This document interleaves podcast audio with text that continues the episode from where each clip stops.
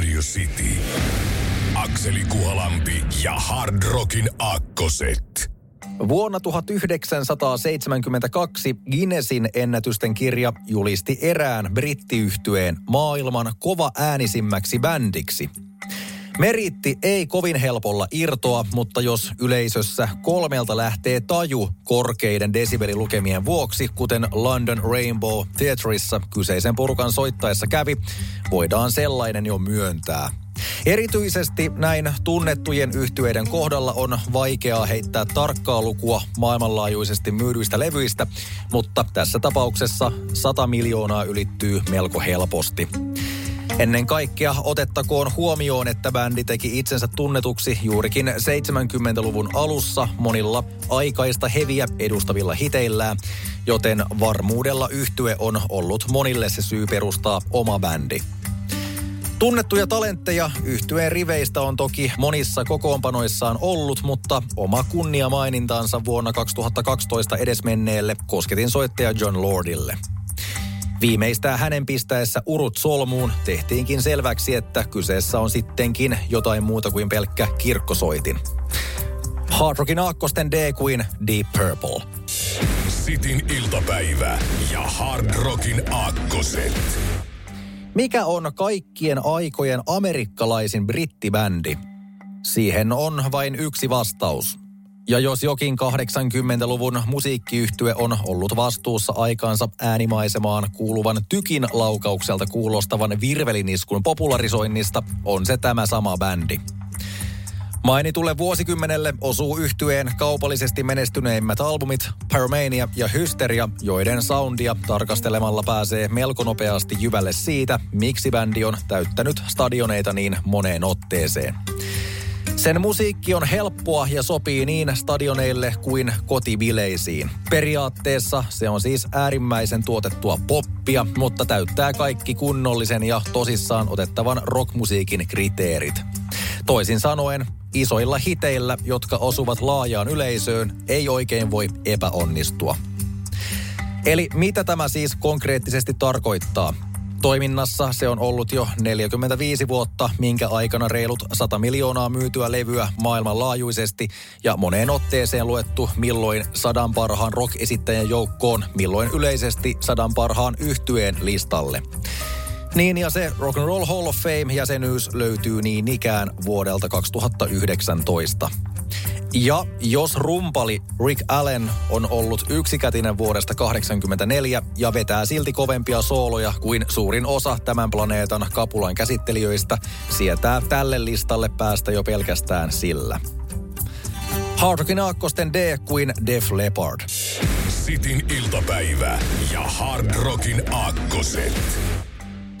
Kun kolpakot kolahtavat yhteen hyvien aikojen kunniaksi, on pubissa soivan musiikin syytä olla tunnelmaa nostattavaa ja energistä, sisältäen samalla jotain perinteistäkin. Esimerkiksi kansanmusiikkiin kallellaan olevia soittimia.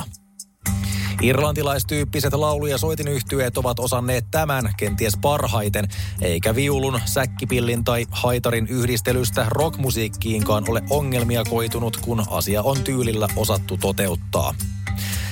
Joku voisi pitää ironisena, että kiistelemättä yksi maailman tunnetuimmista irlantilaishenkistä rockia soittavista bändeistä tulee valtameren takaa Massachusettsista Bostonin metropolialueelta.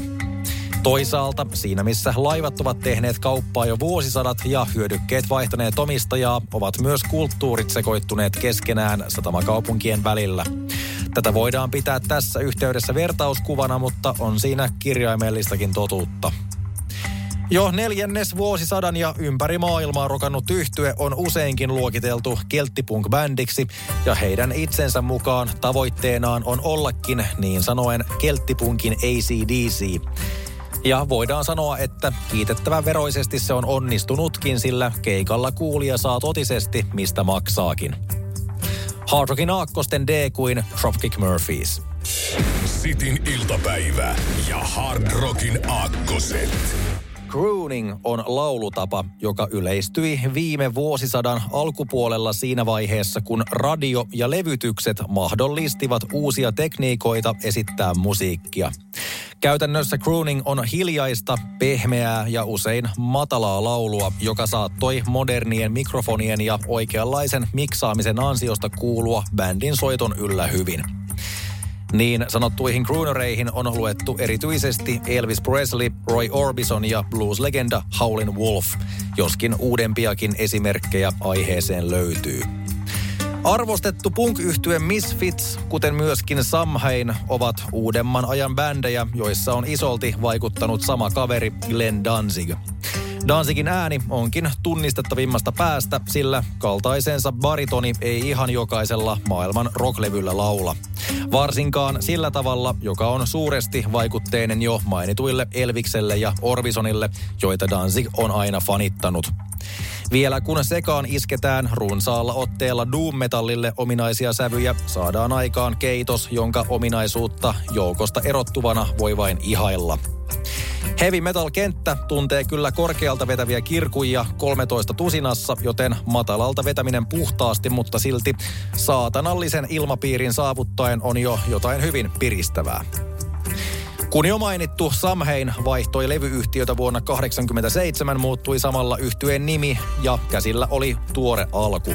Uusi bändi kantoi johtohahmonsa sukunimeä, kuten myöskin sen ensimmäinen albumi.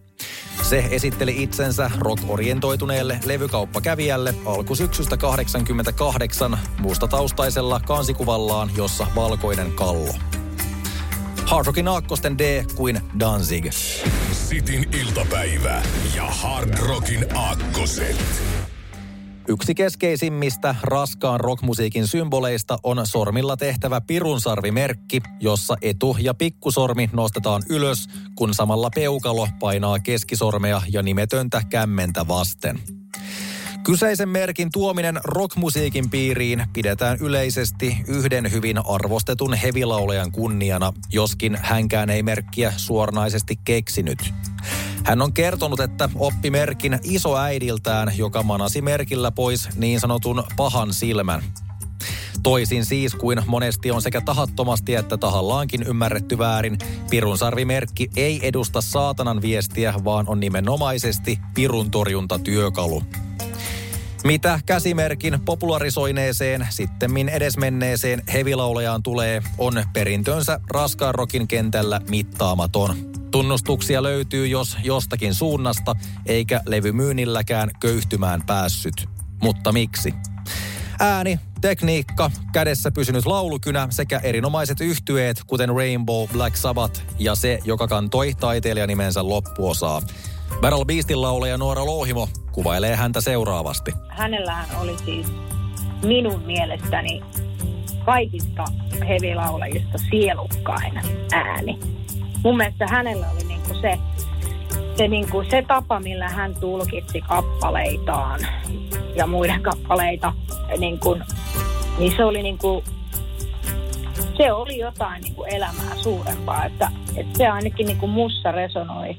Kaikki se tyyli, millä tavalla se niin kuin käytti sitä omaa ääntänsä ja pystyi niin kuin, niin kuin puhuttelemaan ihmisten sieluja ja, ja sai sen niin kuin viestin perille todella väkevästi, niin hän on niin kuin ollut mulle suurena esimerkkinä siinä, että miten noita lauloja pitäisi laulaa. Hard Rockin aakkosten D kuin Ronnie James Dio. Sitin iltapäivä ja Hard Rockin aakkoset.